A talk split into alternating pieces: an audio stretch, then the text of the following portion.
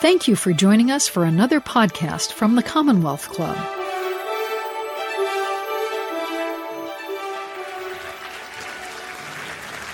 It's nice to get a hand before you do anything. They'll boo us off in 10 minutes. I think it'll take longer to wear out our welcome. As they say in the age of the internet, I've done my research. I read the book. Welcome to today's Commonwealth Club program. I'm Ray Suarez, the host of KQED's On Shifting Ground, and let's get started.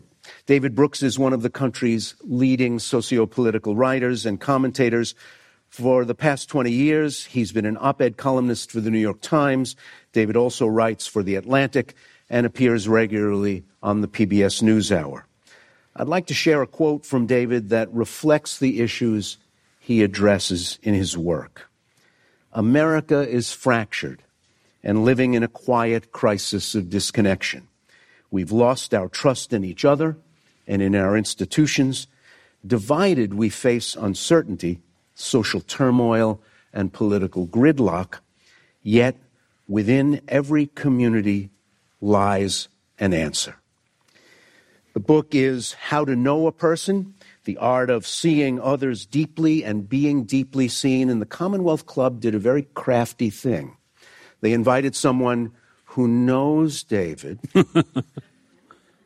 but not really well, to do the interview. So it's like the perfect sweet spot of this book and what it really asks you to think about in the relationships that you manage in your life. And David, early in the book, you make kind of a bold claim.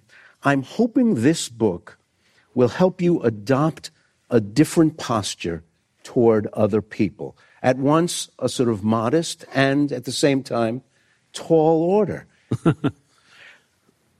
Can it do that? Is it, a, is it that kind of handbook?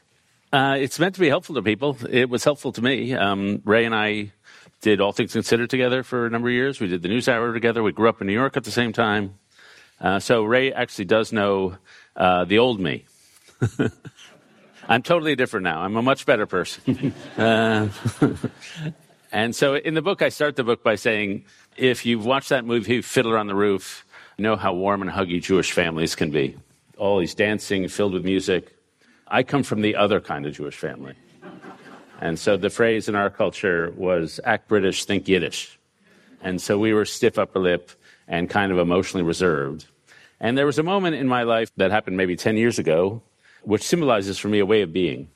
And so I'm a big baseball fan, and I've been to thousands of games, and all that time I've never caught a foul ball. So I'm at a game in Baltimore with my youngest son, and a batter loses control of the bat, it flies into the stands, and it lands at my feet. Uh, and uh, catching a bat is a thousand times better than getting a ball.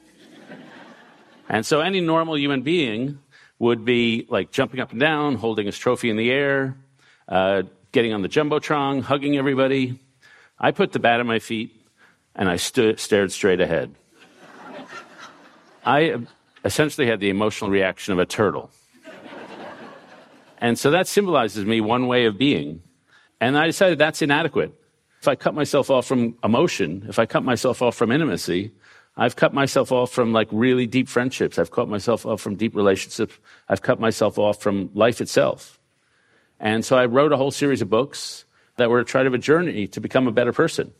And I wrote a book called The Social Animal. I wrote a book about emotion because intellectual, I'm not going to experience emotion, but I'll write a book about them. Uh, and then I'll, i wrote a book called The Road to Character about character formation. And I learned that writing a book on character doesn't give you good character. And even reading a book on character doesn't give you good character. But buying a book on character does give you good character. So I recommend that. And then I wrote this book on really how to really be intimately involved with other people and how to see them, how to understand the people around you. And it has sort of worked, and I can prove it to you, but I have to do name dropping. So I've been interviewed by Oprah twice in my life. And after the second interview, she says to me, David, I've never seen anybody change in middle age so much before. You were so emotionally blocked before. And so that was a good moment for me. It shows growth. And I'm hoping at the end of the interview, Ray comes up to me and says, I just want to give you a big hug and a kiss.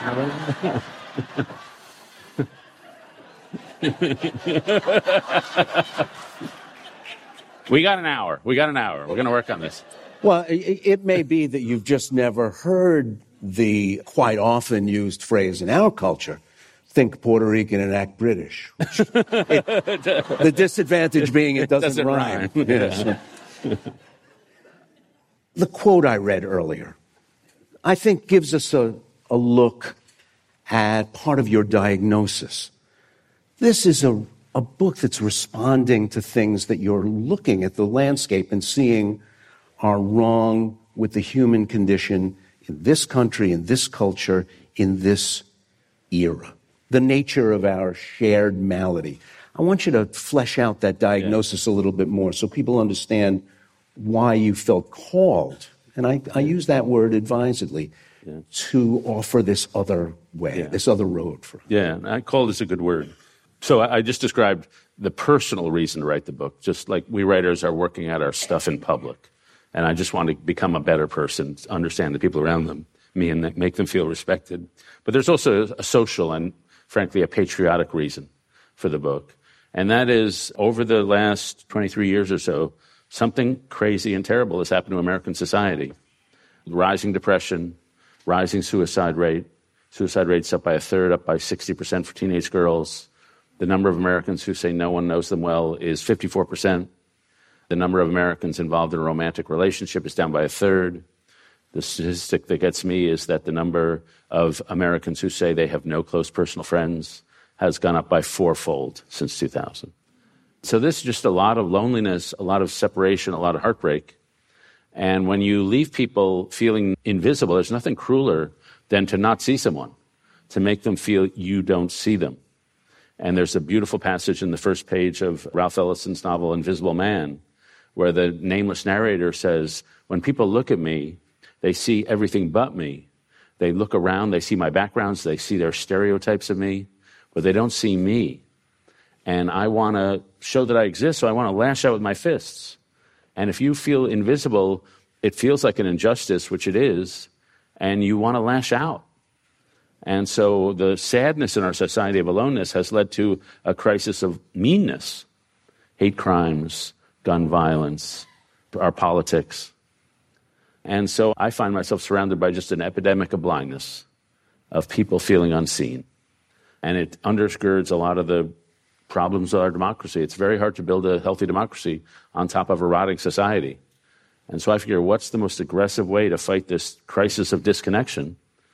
And to me, it's to give people the skills to know how to build connection, starting from the first second you meet someone to just hanging out, to having really good conversations, to asking really good questions, to sitting with someone who's suffering, to confronting someone across political and racial and other kinds of divides. And so I just try to walk people through the phases of here's how you build connection. And maybe if we all do that a little more, society won't be so sad and mean.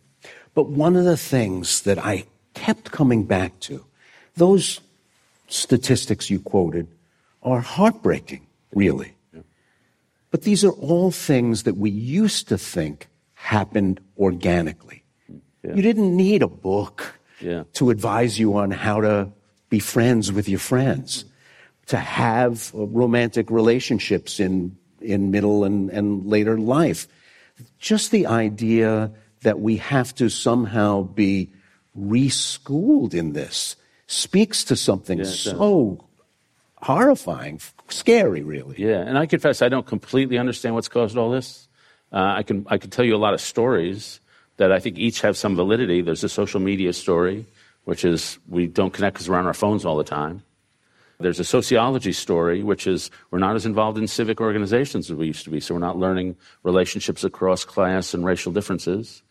I have a weird theory that I, I have no evidence for. I think more people used to grow up in extended families and you had to deal with your crazy aunt so and so and your crazy uncle so and so, and you just learned those skills because you were just surrounded by a lot of people. Uh, there's also an economic story. Economic inequality is widened. But the one story that I focus on is what you might call the moral formation story. That we used to have a lot of morally formative institutions, whether it was churches, synagogues, Boy Scouts, Girl Scouts, and they taught people moral formation, which is a pompous way of saying three things. One, how to restrain your natural selfishness. Two, how to find a purpose in life so you know what your life is all about. And three, how to be considerate toward others in the concrete circumstances of life. And so these are very concrete social skills how to argue well, how to ask for and offer forgiveness, how to end a conversation gracefully, how to break up with somebody without crushing their heart, how to host a dinner party so everybody feels included. These are just skills. And for a lot of different reasons, I find people our age and especially younger people just don't know it. And, you know, I was talking to my students, uh, college age, and one of the most troubling statistics to me is if you ask people two generations ago, do you trust your neighbors? 60% of Americans said, yeah, my neighbors are trustworthy. Now it's 30% and 19% of millennials and Gen Z. And so the younger you go, the more distrusting you are. And so I would ask my classes, like, what's going on with you people? And they would point to some of the big things that they've lived through, which are not great. But one woman came up to me after class and said, I've had four boyfriends in my life. All four of them ghosted me at the end. Like they didn't have the consideration, you know, I think this isn't working for us, we need to break up. They just vanished. And so, of course, she thinks the fifth boyfriend is going to ghost her again.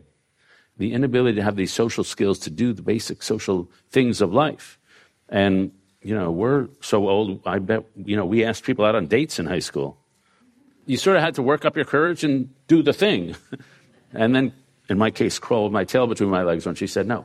But, uh, but the, the study I saw in the last couple of weeks was the number of guys who've never asked anybody out on a date ever is super high, and they wanted to know why. And they lack the skills. They stink at flirting. They just don't have a clue. And so now, as you say, we have to teach the stuff that somehow was in the air before. There are, it seems to me, levels, gradations. You know, you talk about being known and how important that is to people. I grew up on the other side of a, a, river from David. And the weird thing about it is it's not really a river, it's an estuary. But that's for another day. Is that true? Yeah, the East River is not a river. Wow. See? and Life is so uh, on my side of the river, in a dense, polyglot, crowded neighborhood, one of the most confirming and terrifying things that people could say to you was when we were kidding around, when we were being pains in the ass, they could say, I know where you live. Uh, yeah. And suddenly, you are an actual person that's in a context of all this string of relationships, or I know your mother. Yeah. and you are not some strange person yeah. who comes from nowhere and knows no one and doesn't belong here, but you are a person with a place and a name and a string of relationships.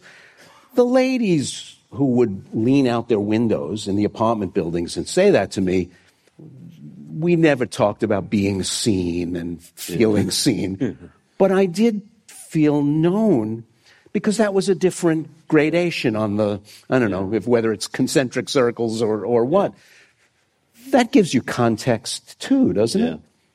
Yeah. First, I want to clear up any notion that I grew up in some privileged Manhattan life. I grew up in a place called Stuyvesant Town. I got in there because my grandfather was a lawyer for corrupt city officials who got us an apartment. Uh, and, and and so we had two sorts of people. We were the rare Jew, but everyone else was Irish Catholic or Puerto Rican Catholic. So that was the world I knew Irish Catholic, Puerto Rican Catholic, and one Jew. It was like the Supreme Court now. Uh, but we had the same, I mean, it was that sense of being rooted in a social atmosphere where people were going to know you was probably not as strong as where you were growing up, but it was there. Eh, there's a great book I recommend about Chicago, neighborhoods in Chicago, and it's called The Lost City and so at all the different ethnic neighborhoods in Chicago in the 1950s. They didn't have TVs, they didn't have air conditioning back then, so the doors were all open and kids were running to everybody's houses and raiding each other's refrigerator. And it was tight. And it was tight in part because of discrimination, because if you had a certain accent, you couldn't get a job downtown in Chicago. As we society became more fair, a lot of the density of those neighborhoods dispersed because you now had people had greater movement and greater opportunity. So I would not want to go back to Chicago in the 50s, but we have definitely lost something. And so I go around the country traveling around and I ask people, I, I would say, one of the problems with America is we don't know our eight closest neighbors anymore. And in most places I go, people nod. I said that at a dinner with folks from New Orleans, and they looked at me oddly. They were like, What are you talking about? We all know our neighbors. And so there are places in this country where that still exists. And I would say further, there are places where it can be built. And so I have a friend who says, I practice aggressive friendship. I'm the person in the neighborhood who invites everybody over. And I, I, started this little nonprofit years ago called Weave, the Social Fabric, which was honoring people who do that sort of thing. And we met a lady in Florida who, when we met her, she was in the process of helping the kids uh, leave the elementary school after school, just across the street. And we asked her, uh, Do you have time to volunteer in your neighborhood? And she said, No, I have no time to do that. And we say, Are you getting paid for this? And she says, No, I just help the kids across the street. And they say, What are you doing the rest of the day? And she says, Well, on Thursdays, I take food to the hospital so the people there will have some nice food to eat. We say, Do you have time to volunteer? She says, No, I have no time to volunteer. And to her, this was not volunteering, this is just what neighbors do. And so the norm of what a neighbor is in the neighborhood you probably grew up in was probably different than it is today. And the one norm that I think is a crucial one, tell me if this is true in your neighborhood, was that other adults could discipline you when your parents weren't there. You bet. that was part of the context in which they would remind me that they knew my mother. Yeah, absolutely, absolutely. It was not only considered the done thing, it was considered the necessary thing to sort of keep order yeah. in, uh, in crazy, crazy streets. Again and again, you come back to the proposition that, as you put it, the ability to understand what another person is going through is an important skill. Again, are there gradations? Do you always have to fully understand and inhabit it, or is just the willingness to understand a good opening gambit yeah. on that? Yeah, so I have this dualism in the book. About once a decade, I give myself permission to do a dualism. And so in the book, I have this dualism between illuminators and diminishers. And diminishers are people who make you feel small, they're not curious about you, they stereotype and they ignore you, and they diminish. And I sometimes leave a party and I think, you know, that whole time nobody asked me a single question. And I've come to believe that only about 30% of humans are question askers. The rest are nice, but they're just not curious. They're not question askers. And so that's diminishing behavior. Illuminating behavior is the ability to really make somebody feel respected, seen, and understood. Like that person gets a little of my point of view. I have lots of stories about illuminators. One of them I like telling is uh, about Jenny Jerome, who would later go on to become Winston Churchill's mom. But when she was a young woman, she was seated one night in Victorian England at a dinner, and she was seated next to William Gladstone, the Prime Minister. And she left that dinner thinking that Gladstone was the cleverest person in England. Then a couple of weeks later, she's seated at another dinner, and she happens to be seated next to Benjamin Disraeli, who was Gladstone's great political rival. And she left that dinner thinking that she was the cleverest person in England. and so it's good to be Gladstone, better to be Disraeli. And that's a process of asking people where they're from, like asking big questions and making them feel you see the world. That person sees the world. They know how I see the world. And none of us are as good at this as we think we are. And so there's this guy at University of Texas who studies people. And when we meet a stranger, we accurately understand what that other person is thinking only about 20% of the time. Some people are 50% where they're good, and some people are not. And the sad statistic that I'm not sure I believe this from his research is that for some couples, the longer they're married, the more they misunderstand each other. Because they form a model of who this other person is early in the marriage, and then the other person changes, and they haven't updated their model. And my experience has been you're never going to fully understand another human being. Every person you meet is a mystery you'll never get to the bottom of. But even if you show a little bit of understanding, just a little bit, it really makes a big impact. And so I had a, a buddy who he told me his seven year old daughter was struggling in school. And the teacher says to her one day, You know, you're really good at thinking before you speak. And that one comment turned the girl's whole year around because she thought, the thing I think is a weakness, my awkwardness, she sees as my strength. And so she just felt seen by her. And when I heard that story, I, I, um, I was reminded of my 11th grade English teacher, Mrs. Dewsnap, who once I made some smartass comment in class, and she says, David, you're trying to get by on glibness. Stop it. And on the other hand, I was humiliated in front of the whole class. On the other hand, I thought, wow, she really gets me. I'm like, wow, I'm so honored. Uh, and so my point is get by. It's a living. It's been a living for me. Yeah. and so my experience is you don't have to really know somebody the way Robert Caro knows Lyndon Johnson. You don't have to get that deep, but any bit, people people are so grateful. But still, it demands a kind of openness, openness of the self, but also openness to others. That in the context of your earlier diagnosis can feel risky yeah. once you're out of the habit, once it's no longer that organic thing that it seems like we used to know how to do. Expecting that empathy is a lot to ask if you're not willing to extend the same, isn't it? Yeah. There's a great quote from Frederick Buechner. I can't remember if I put it in the book, which is the thing we want most is to be understood in our full being. The thing we fear most is to be understood in our full being.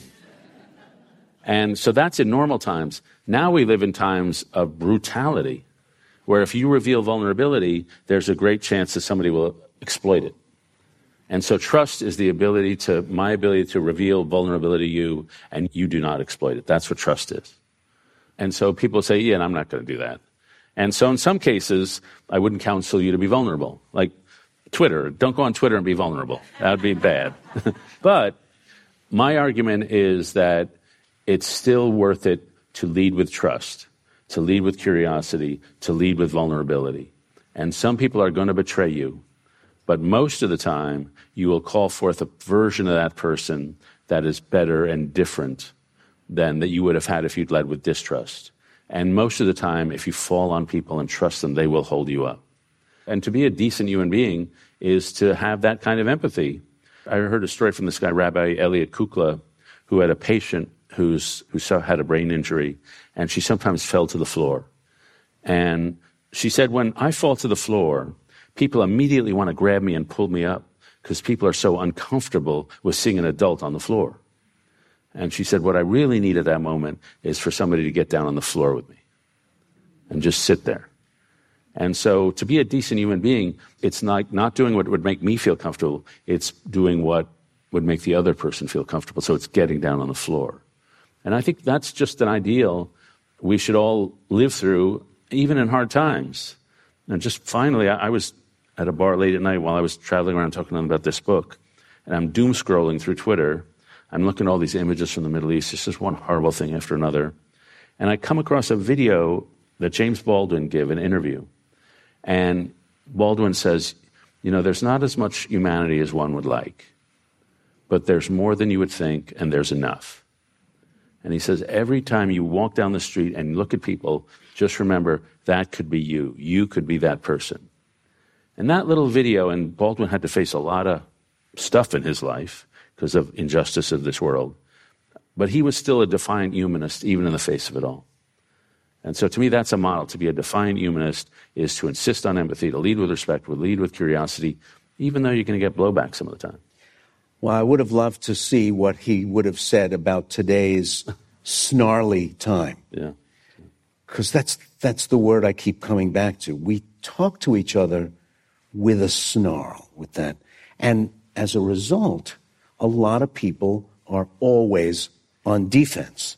Yeah. It's hard to achieve this openness that you're trying to remind us the value of because everybody's in a defensive crouch. But, but let me ask you so we, we get the same, we get a lot of public reaction to stuff we've done. When I first got the Times job, which was 20 years ago, they used to put the email on the bottom of the column. After six months on the job, I looked at my email folder and there are 290,000 emails. And the core message was Paul Krugman is great, you suck. That was the core message. Uh, and the emails were, I would like feel obligated to read them. And they were so effectively vicious, I would, they would really hurt me. Uh, and, but, and so I stopped reading them. I made my assistant read them. And then he got depressed. And so, uh, and, but I have found that if somebody writes you, no matter how nasty, and you write them back something respectfully, showing you're a human being at the other end, 90% of the time, immediate change of tone. They are utterly disarmed by that act. Yeah. But I always wonder in the first instance about what it took. Now, your email was right at the bottom of the column, so if it's an impulse buy, in effect, they can right away dash you off their thoughts, which can be a problem. But I sometimes used to think this person found out where to write me, thought about what they wanted to say, and said this. like, yeah. who would bother? I tried to get inside the head of someone who would actually take the time to be this mean. you know, and, and that actually helped me deal with it, I think. Uh, sometimes people would find my heel that didn't get dropped, uh, dipped in the river Lethe, and they'd get me. But most of the times, I think, what a nut. I mean, one person, when I was working at the NewsHour, by the time I was at in the middle of my years at the NewsHour, I had been in the business for 25 years, covered stories all over the world, everywhere in the country. And somebody wrote to me that I was nothing but an affirmative action hire. And that was one of those moments I thought, how many years? 35, 45? Right. Will I deserve to be in this newsroom in the eyes of a guy like this? Yeah. And when I probably re- realized there is no number, there is no number of years that will make him see me as someone who's earned his bones, then I didn't bother so much. That was on him, yeah. no longer yeah. on me. Yeah. But let me, let me ask you another question about our profession, but I think this, uh, this applies to everybody in this room. So I interviewed for this book a guy named Dan McAdams who teaches at Northwestern. And one of the things he does is he studies how people narrate their life stories. And so he calls people in the office, research subjects, and he asks them over four hours, tell me about your high points, your low points, your turning points. And half the people cry. At the end of the four hours, he hands them a check to compensate them for their time. And a chunk of those people push back the check and say, I'm not taking money for this afternoon. This has been one of the best afternoons of my life. And the point is, I have a quote in the book from Studs Terkel nobody has ever asked them about their life story and they need, they love expressing themselves. If anybody in this room asks people about their life story, who were you in high school and how has that changed? Like, where'd you grow up and what was your childhood like? People love to tell you. And my experience, and I'll see if it jives with yours, if I respectfully ask somebody about their life story, how often do they say, none of your damn business? Zero. Zero times in my life. People are dying to tell you their story. So at the time, time, there's this hostility which is out there, there's also, in my experience, a longing to connect. And so I try to convert all political conversations into storytelling conversations. So I don't ask people, what do you believe? I ask people, how'd you come to believe this? And then they're telling me about their values or somebody who influenced them. And so getting people in story narrative mode is like a way to diffuse all that political hostility. One final story in there is I read about this from a, in a book called you're Not Listening by a woman named Kate Murphy. And she describes a focus group leader who was um, hired by grocery stores to try to understand why people go to the grocery store late at night. And she could have asked the focus group, Why do you go to the grocery store late at night? Instead, she said, Tell me about the last time you went to the grocery store after 11 p.m. And there was one woman in the focus group, and she hadn't spoken the whole time. And she said, Well, I'd smoked a joint and I needed a menage a trois with me, Ben and Jerry. Uh, and and so she, that was a story, an insight into her life. Like, she, a little story there. Is your experience like mine that when you've given them a chance to tell their life story, they will, they're delighted to do that? Well, my next book consists of talking to people about how they came to this country yeah. and the beautiful, revelatory, sometimes shocking stories they tell, and the number of times they say, you know, nobody ever talks to me about this. Yeah. We're all, you know, mind blowing. Yeah. People become them themselves fully yeah. when you ask them to explain themselves in a non adversarial, receptive, soaking it all in kind of way. And you can tell because the energy gins up as they're getting to this part and, oh, you're going to like this. And they, you know, right. you can see them amping up as they are getting to the parts that still, even after years, delight them, surprise them, excite them to tell another person. So, yeah, I mean, one of the great gifts of being a reporter is getting to experience yeah. that yeah. at all. Never mind to do it hundreds and hundreds of times over and over again. It's great. Yeah. And anybody can do that. I mean, I, another person I met writing this book is a guy named Nick Epley, who's a social psychologist at the University of Chicago. And he knows, because he's a social psychologist, that people, more than anything else, love to connect. That's the thing that produces happiness and joy. And so he's riding his commuter train up to Chicago to work, and he looks around the, the commuter car, and there's nobody talking to each other. They're all on their screens with their earbuds in. And so he's a social psychologist, so he, the next several months, he pays people to talk to strangers on the commuter train. And then they, he interviews them after they get off, and they all say, This was a fantastic ride. This was more fun than anything I, I, I have in my normal commute. And this is true of introverts and extroverts. And so we underestimate how much people want to talk. We underestimate how fun it'll be.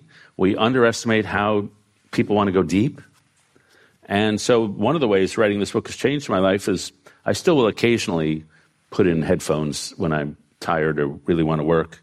There's a trick Gwen Ifill taught me that you don't have to listen to music, just put in the headphones. But now I talk to people on planes and trains a lot more. I wouldn't do it on New York subway, there are limits. But, uh, but like, I flew two days ago from Miami to LA, and I met a guy who used to be a rock star, an emo band. Then he was in the cast of Spider Man on Broadway and then he was um, he got into tech, and now he was a an interior designer.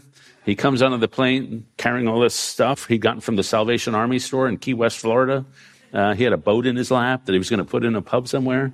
And it was a great conversation. If it had not been for this book, I would have just said some tattooed his, hipster is sitting next to me. But instead, I, I had a, it's, I'll remember that. I don't know whatever book I was reading, but way better to talk to strangers. Earlier on in the conversation, you referred to transformation, change, a journey in your own life. And people who think I know you better than I do would say to me, Hey, you know David Brooks. What's going on with David Brooks? and I'd say, I don't know, but it's interesting, isn't it? Because because of the life you lead, it happens in public, which also makes it more complicated, I would think. Yeah, it's, it's more. My wife is somewhere in the room. We'll pull her up. She can tell this story. I decided at some point it's going to be in public. I wrote a book called The Second Mountain, that came out four years ago, and it was going to be a, about how to make big commitments in life. And I wasn't in the first draft. There was no autobiography. And then the, my reader said, No, you have to be in this book. And so I described what had been a hard season in my life uh, and the various ways that it changed me. Uh, you know, I went through just a hard time with loss of a marriage and loss of kids. And I mean, my kids didn't, I didn't lose them, they went away to college. And so I came across this saying from Paul Tillich that moments of suffering interrupt your life and remind you that you're not the person you thought you were that they carve through what you thought was the floor of the basement of your soul and they reveal a cavity below and they carve through that floor and they reveal a cavity below so you just see into depths of yourself you didn't know and when you see into those depths you realize only spiritual and emotional food will fill those depths. And so i had to go on a journey to figure out how do you fill those depths? A lot of it was messy and a lot of it happened because i read a column out in public or in the book. It was a process and it's still a process. But I decided that maybe just because I'm material, but I, I also thought for the good of readers that I was going to do this in public. I was not going to hide from this. And the advantage that I hoped would arise out of it was that it would, you know, show that, you know, you can, you can be open and vulnerable about the things you're going through in this life. And people will hold you. Uh, and you will come out the other side and you will have deeper friendships. And I will say, when that book came out four years ago, most of my books, the readership reflects the audience of books, which is 60% women, 40% guys. With that book, I would be on a signing line, and I'd look down the line, I'd see nine guys and a woman, eight guys and a woman. And there were a lot of guys. I realized in that time I could become a second career as a CEO whisperer. Because there, there were a lot of guys who had nobody to talk to. And they would say, Hey, can we have a phone relationship? I, want I, I have some things I, I'm trying to work through. And because I had been open and vulnerable, then they felt permission to like be open and vulnerable with me. And so I think it's particularly true of guys in this case that the willingness to like be who you are in public. I think that it was a it was like, oh yeah, we can all do that.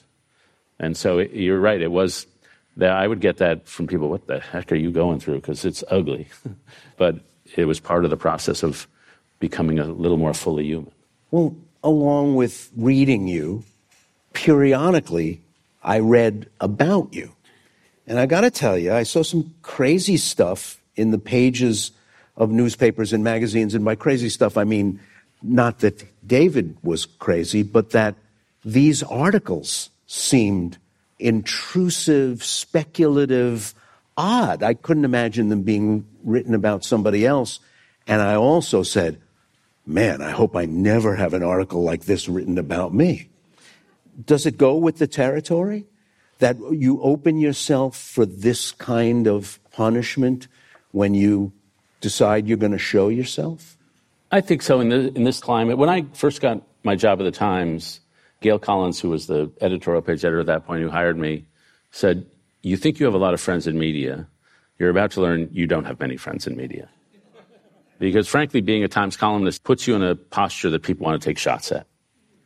Uh, and so my skin had thickened in the first six months of that job. And so it was what it is. That doesn't mean it's pleasant to have those articles written about you, but at the end of the day, you know they're not true. And it makes you sympathize for like Joe Biden, Barack Obama, like whoever these really public figures are, who have mountains of nonsense written about them, most of which is completely speculative, untrue. I've had the chance to interview these guys, and when you do real reporting, you get a sense of what's actually going on in their in a White House or in their lives. And then when you read some of the stuff that's written, you think it's just pure imagination. And whenever I really know, have direct knowledge of somebody, and then I read about that person in the media, I think to myself, sometimes we just stink because we are not telling the truth about what that person is going through. And so, in my own experience, which is like a one one thousandth of their experience, it hurt it, it was traumatic to like have bad things written about you. But on the end of the day, I knew it was not true. And the root fact is, for every one nasty piece, I had lots and lots of people saying supportive things and being nice to me and, and buying my books and reading the stuff and watching the news hour. So it was more or less easy to marginalize the haters, as Taylor and I would say. Taylor Swift, that's a reference. But writing about the balance of payments with China or the price of energy uh, is, uh, at the end of the day, a lot easier than writing about yourself because we know the steps to that dance.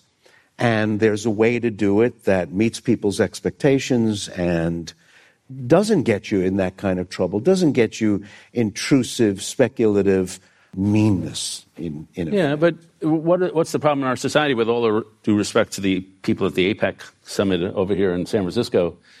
It's probably not the balance of payments in China that's the real problem in our society. The real problem in our society is the lack of connection. The real problem in our society is estrangement from each other. It's the depersonalization of life in general. And so, I'm, if I'm going to write about what I think is the real problem in our society, it's very hard to write about personalism in a way that's impersonal. And so I was more or less dragged into it, into writing to the extent, I mean, the books, the Second Mountain had way more personal stuff than this does. But I had to show how I was living through the crisis the country was going through. And so I was not writing about it from some abstract, detached foreign correspondent perspective. I was saying we're going through this crisis of disconnection where we just don't know how to deal with each other well. And I happen to be a guy who grew up in this, as I described earlier, a relatively aloof manner. And so I was like everybody else. And I often say that my whole career is based on the fact that I'm a pretty average guy with above average communication skills. And so if I'm going through something, it's probable that lots of people in America are going through it. And sure enough, when you look at the statistics around the country and you meet people, what you just said earlier, nobody's ever asked me a story. And so I want to go through life a little more as an illuminator. And some of these illumination stories are very mundane, like the guy, the girl whose teacher told her that she thought before she spoke. But when you see the apex of life, the most beautiful things in life, they're moments of deep seeing. And so there's this book I read about a year or two ago called Lost and Found by a woman named Kathryn Schulz. And she had this dad, guy named Isaac, who had survived the Holocaust. And he sounded like the wonderful guy. He was like voluble, warm, friendly, great dad, had opinions about everything, about the infield fly rule in baseball, whether apple cobbler is better than apple crisp. And so he just sounds like a wonderful guy. And then toward the end of his life, he just stops talking. Uh, nobody could say why, but he just stopped talking. And so on the final night of his life, he's in the hospice or hotel room, or hospital room, and the family is around him.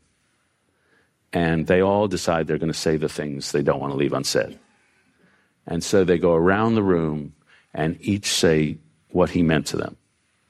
And Kathryn Schulz, who writes this book, says, I seldom saw my father cry, but for once I was glad I did. He was weeping as they were talking to him because he knew at that second, and maybe for the most important and the final time of his life, he knew where he stood in his family, the center of the circle, the source and object of our abiding love. That is just a guy who died beautifully seen. And so that is what humanity is at its most beautiful. And so to try to describe that and try to hold it up for us all to see strikes me as a, a worthwhile thing to do because it gives us something to shoot for, a way of being in the world to aim for and to aspire to. And that's the kind of thing I needed to read. And I hope that that's the kind of story that a lot of people say, yeah, I resonate with that. I, I would like to be like that. Or I have had experiences like that. And that's the profoundest essence of being human. And so it seemed like a fitting subject to be writing about, even if it does involve like writing sometimes in a moralistic way. Is there a terrible paradox between this lack of communication, this loneliness, this nation of strangers increasingly, and the belief on the part of many people that they've got you all figured out? Yeah. And by you, I mean the big you. I can't tell you how many times people have said, well, you're, and they list a set of attributes. And I think, well, no, that's nothing like me. But they think they've sized me up because of one or two data points. And they've, then they've built a whole me around me. Yeah. Right. And I think, well, no. But there's this sort of brusque confident assertion that these people walk through life with that's almost as a barrier to that knowing yeah. and real seeing that you described for us in the book. Yeah, and so that's called stacking. When you learn one fact about a person, then you make a whole series of assumptions based on that one fact. NPR. Oh, I know about NPR. I know all those NPR people. They're a bunch of crunchy granola people. Um, that's fair, I guess. No, no, I'm kidding. Um, or um, you're a Trump supporter. Oh, I know. You must be a, drive a pickup truck. You do this. You hunt. You you know. And I heard about a lady who was at a Trump rally, and if I can remember this correctly, she was a lesbian biker who converted to Sufi Islam after surviving a plane crash. So, like, as one does. Yeah. Like, what stereotype is she fitting into here? And so the book, the subtitle of the book is "Seeing Others Deeply and Being Deeply Seen." But if I want to be more accurate, it would have been hearing others deeply and being deeply heard. Because in getting to know somebody, you have to ask some questions. So you start out with a, you know, simple questions that won't be too invasive. Like I, I, will start with where'd you grow up? Because I travel a lot, so I've probably been there. Or how'd you get your name? And you learn about people's heritage and stuff like that. Once I asked a group of people, tell me about your favorite unimportant thing about yourself. And so we, in the conversation, I learned that this theologian who I really admire watches an enormous amount of trashy TV. Uh, and that was interesting to learn that about him. And it came from that question. Then, when you get to know somebody, you can ask them bigger questions. Uh, if this five years is a chapter in your life, what's the chapter about? And then you get to talking. I was at a dinner with a political scientist who's 80, And he said, I probably got one last project in my life. What should it be? That was just a big question. And so we talked about his interests, we talked about dying, we talked about how to handle old age. And the conversation went on for like two hours. And, you know, one of the top topics I like is how do your ancestors show up in your life? Because we've all been influenced by our heritage. And so if you ask people that, then they think, well, I've got 5,000 years of Jewish history, or I've got centuries of African American history in my background, and it's caused me to be like this. And it's just a fun conversation. And it's those moments of taking what could be an average conversation and turning it into a memorable conversation that is just important. And then the final thing I've been thinking about this last couple days is the power of small moments. Just as a cash register at, a, at the supermarket. I'm really, I've been reflecting like a, I'm now in airport, so I buy coffee at the airport or something like that, and how much it really influences me if the person hustling to, at Starbucks smiles at me and looks at me or doesn't. And it seems like this trivial thing, and it probably matters a little, I hope, to him or her, whether I smile and look. But even those little moments of interaction can be surprisingly powerful in affecting your mood. And so being warm and open in those, those little greetings has a weird power, I found. But I, I don't know how to explain that yet the power of minor moments. We have some terrific questions from the audience. How has reality TV affected relationships in the 21st century? But why don't you broaden it out to media in a, in a broader sense? Certainly, yeah. we can kick off from reality yeah. TV unlike my theologian friend, I don't watch a lot of reality TV, but uh, from what I see, it, so much of it is horrible, horrific, self absorbed performatives. And I guess I'd say, how has media hurt relationships? I do think it has made, well, A, we spend less time with each other. B, I definitely think it's hurt conversational skills. And I think it's caused a lot of younger people to give up on marriage. I often tell my students, they're basically disillusioned with it. I tell my students, your career will make you somewhat happy. But the thing that social science shows is four times more powerful in determining your life happiness is not your career. It's going to be your marriage and your intimate friendships, whether you're married or not, or whether you have an intimate set of friends. So while you're here in school, you should really be spending a lot of time thinking, how do I build a solid core of intimate friendships? And how do I build a great marriage? And some of that is just basic skills. I ran into a blog of a woman who's like, how to keep your marriage healthy. And I liked some of the advice she gave. It was like, they tell you never go to bed mad. Sometimes just go to bed. Uh, you wake up in the morning, you'll feel better. You can make waffles and it'll all, it'll be better. Another is boast about your spouse and have them overhear you boasting. Uh, another was if you're going to bitch about your spouse, bitch to his mom and not to yours because because his mom will forgive him, yours never will. So, um, and I think the basic of, I guess the sexist way to say this is old wives' wisdom. I think now that it's become as performative, people may not have that kind of wisdom that you were probably existing in your neighborhood. And the other thing that's happened is that, especially in the dating relationship, there's just too much choice. There's thousands and thousands of choices you can swipe on. I think it damages the ability to really connect with one or two people. And I will be, I think I described this in the book. I, I'll sit at a bar killing some time, and you would call it sad guy drinking alone. I call it reporting. Uh, and, and so in New York or Washington, because the tables are close together, you overhear all the conversations around you. And there will be commonly a guy out on a first date with a woman. He's blathering on minute after minute after minute. She's looking at the sky, hoping she'll spontaneously combust so she can get out of the state. And I want to take my fork and ram it into his neck and say, just ask her a question once. Just ask her a question. And he has no clue. He's like, and so in all those ways, I'm glad I'm not in this world of, of dating online these days. Or, I keep hearing that the center of the country feels ignored by the elite, intellectuals on the coasts. How can we show them differently that they matter, that we care? Ah, who cares? Um,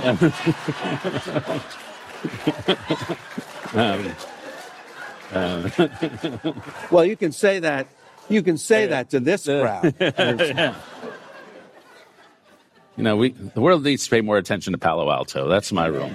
Um, uh, I will say, you know, in reporting trips of these years to the Midwest, I used to hear the phrase, you guys think we're flyover country, maybe once a day. Now I hear it nine, ten times a day. And so that sense that you don't see us is real. Here I'll do a little media criticism, which I rarely do. And so when I started my career briefly as a police reporter in Chicago, some of the other older reporters had never been to college. And they were high school working class guys, and reporting was, in those days, a bit of a working class profession. Fast forward 20 years, and it's not only that you can't get a job without a college degree, you pretty much have to have an elite college degree.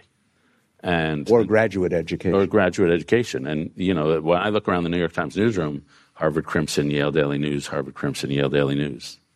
Uh, and I was at a little conversational group in D.C. about three months ago, and there were eight of us, and we were all talking.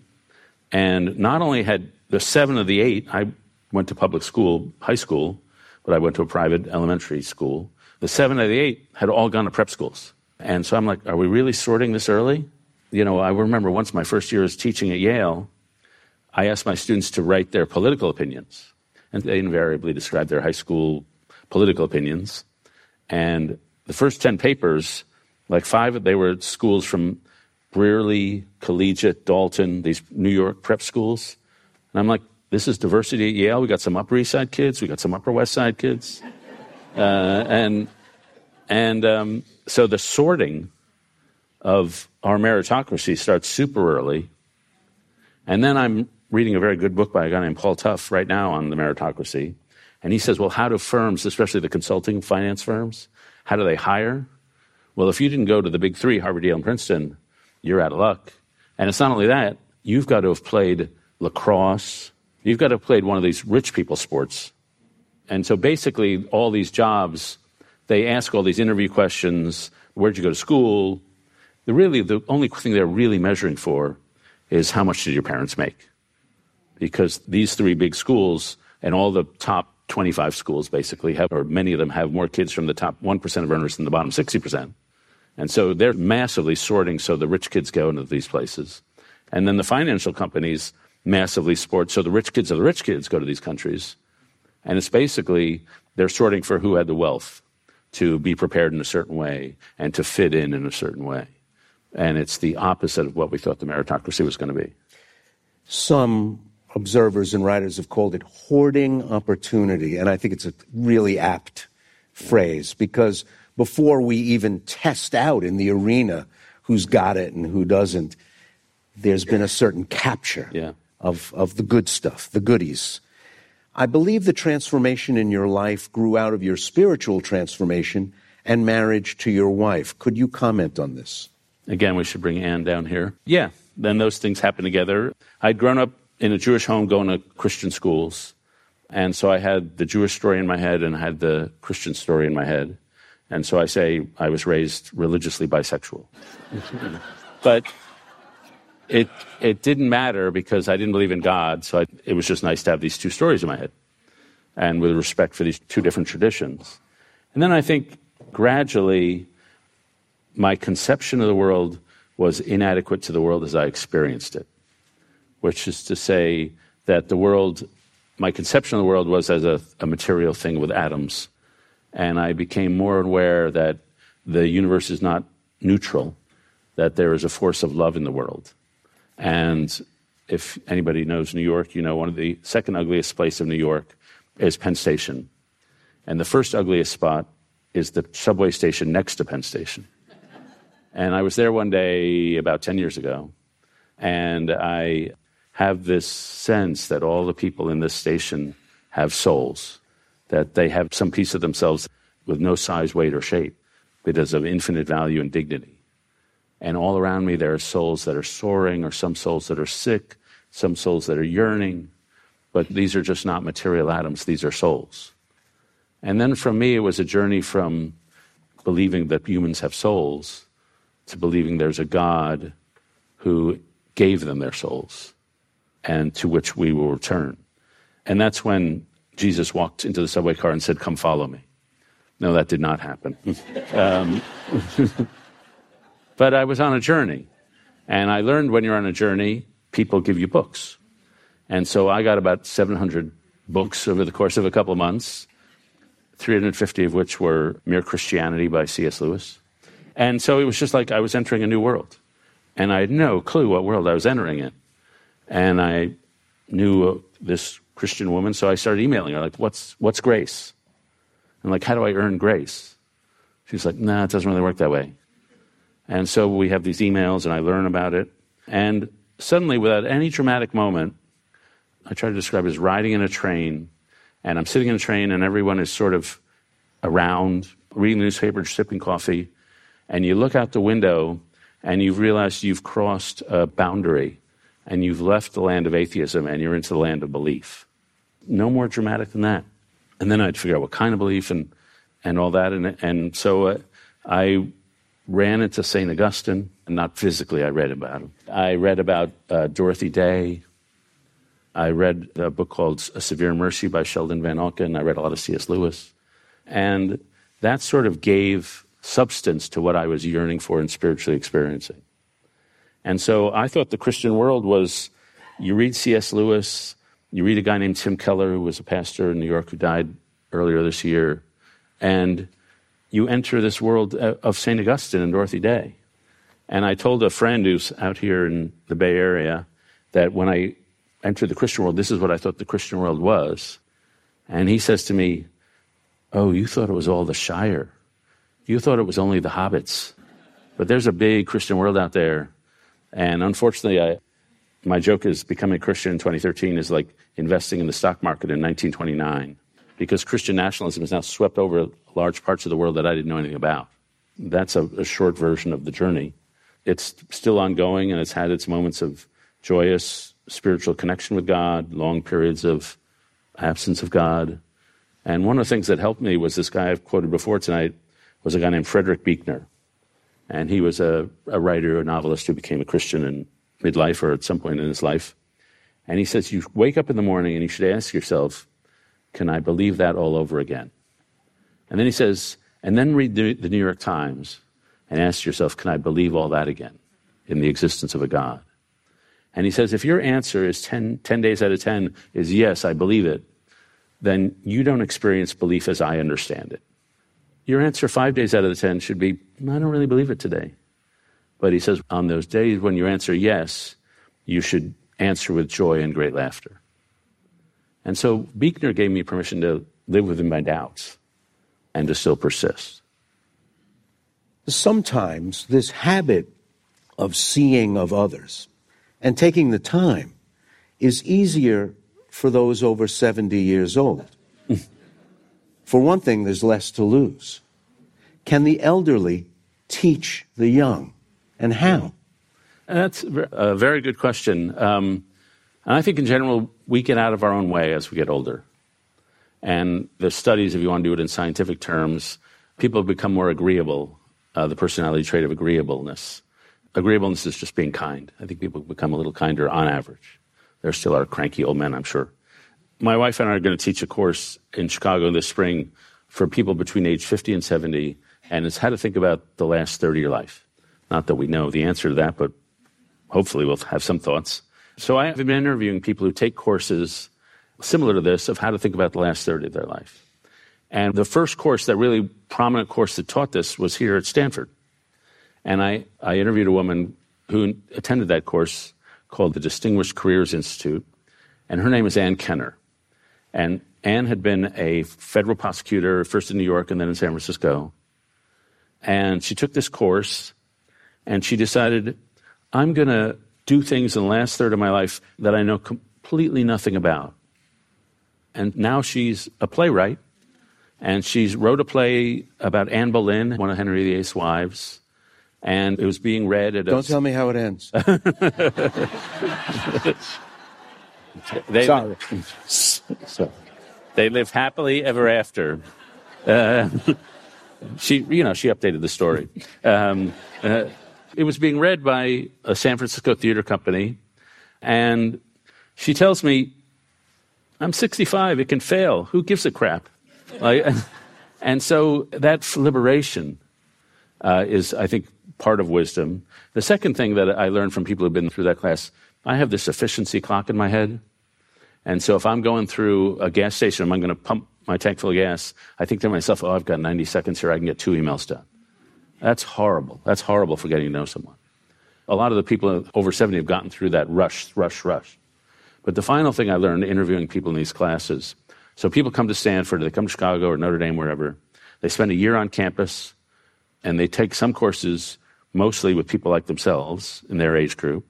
And to have 30 new friends at age 65 is an awesome experience for them. But then, uh, as equally awesome, is they take a lot of classes spread throughout the university. And so they're taking classes with 20 year olds. And the friendships that develop between a 65 year old or a 70 year old and a 20 year old are, as they describe it, amazing friendships. And there's something about that cross generational pollination that is just super powerful. And I think the kids, we all need grandparents. And if you can have a grandparent who is not related to you, but is like a wise older person, just can sit with you and talk without being pompous, then it's just a powerful relationship. I know a guy named Marc Freedman who works on these intergenerational relationships. He takes money from AmeriCorps, which is young people volunteering, and Senior Corps, which is older people volunteering, and he merges the budgets and he merges the two populations. And it's just a tremendously powerful thing that our society does not do enough of. Not a question, but thank you so much for your column about your best friend's mental health struggles and suicide. It was your best column ever, and I urge you to seek it out. And let's. It's in a chapter in the book. It's in the book. And let's end kind of where we began. When first meeting someone you haven't met before, what's the best question to ask them? Well, first, when you meet someone you haven't met before, the most important thing to do is look at them with generous eyes. Because it's the first gaze is going to tell them, I value you. You're a priority to me. You're a person to me. And so those fundamental assertions are made by your eyes before any words come out of your mouth. And Iris Murdoch, who's a hero of mine, who's a philosopher and novelist, she said, Our goal should be to cast a just and loving attention on others. That attention is fundamentally the moral act. And so it's what we attend to, and the way we attend to the world determines our way of being in the world. So if you look at the world with critical eyes, you will find flaws. And if you look at the world at, with fearful eyes, you'll see danger. But if you look at the world with generous eyes, you'll see people doing the best they can. And so it's that emotional connection with the eye is the most important thing. And then as for getting to know someone, like I said before, I, I'm not shy about asking about childhoods. I'm not shy about asking about names. I want to know their family, their ethnic heritage. And then another thing you can do is find out what they're proud of. And people love to talk about what they're proud of. So if a guy's wearing a shirt with his kid's travel soccer team, ask about the team. So, what you're doing in those first moments of conversation, every conversation exists on two levels. There's a, what we're putatively talking about, and then there's the undercurrent of emotion that's flowing between us as we're speaking. And so, in those first moments, just demonstrate curiosity and respect.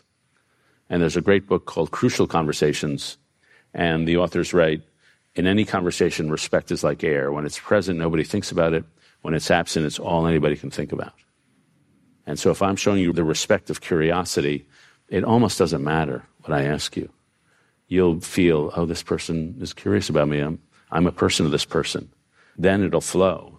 And Anne and I have friends in DC who say, we like our friends to be lingerable. We like them to be the kind of good company you just want to hang around with after dinner. So that's just a beautiful way of being in the world. People are lonely, and loneliness is such a paradox because nobody wants to be lonely. And when there's a crowd of lonely people, you think, well, just get together. But I think there's nervousness, people are afraid, and people just don't know how to do it. And so my little piece of this is the social skills. Here's how you do it. David Brooks is the author of How to Know a Person, the art of seeing others deeply and being deeply seen. Please thank David Brooks. I'm Ray Suarez. Thanks for joining us. See you next time.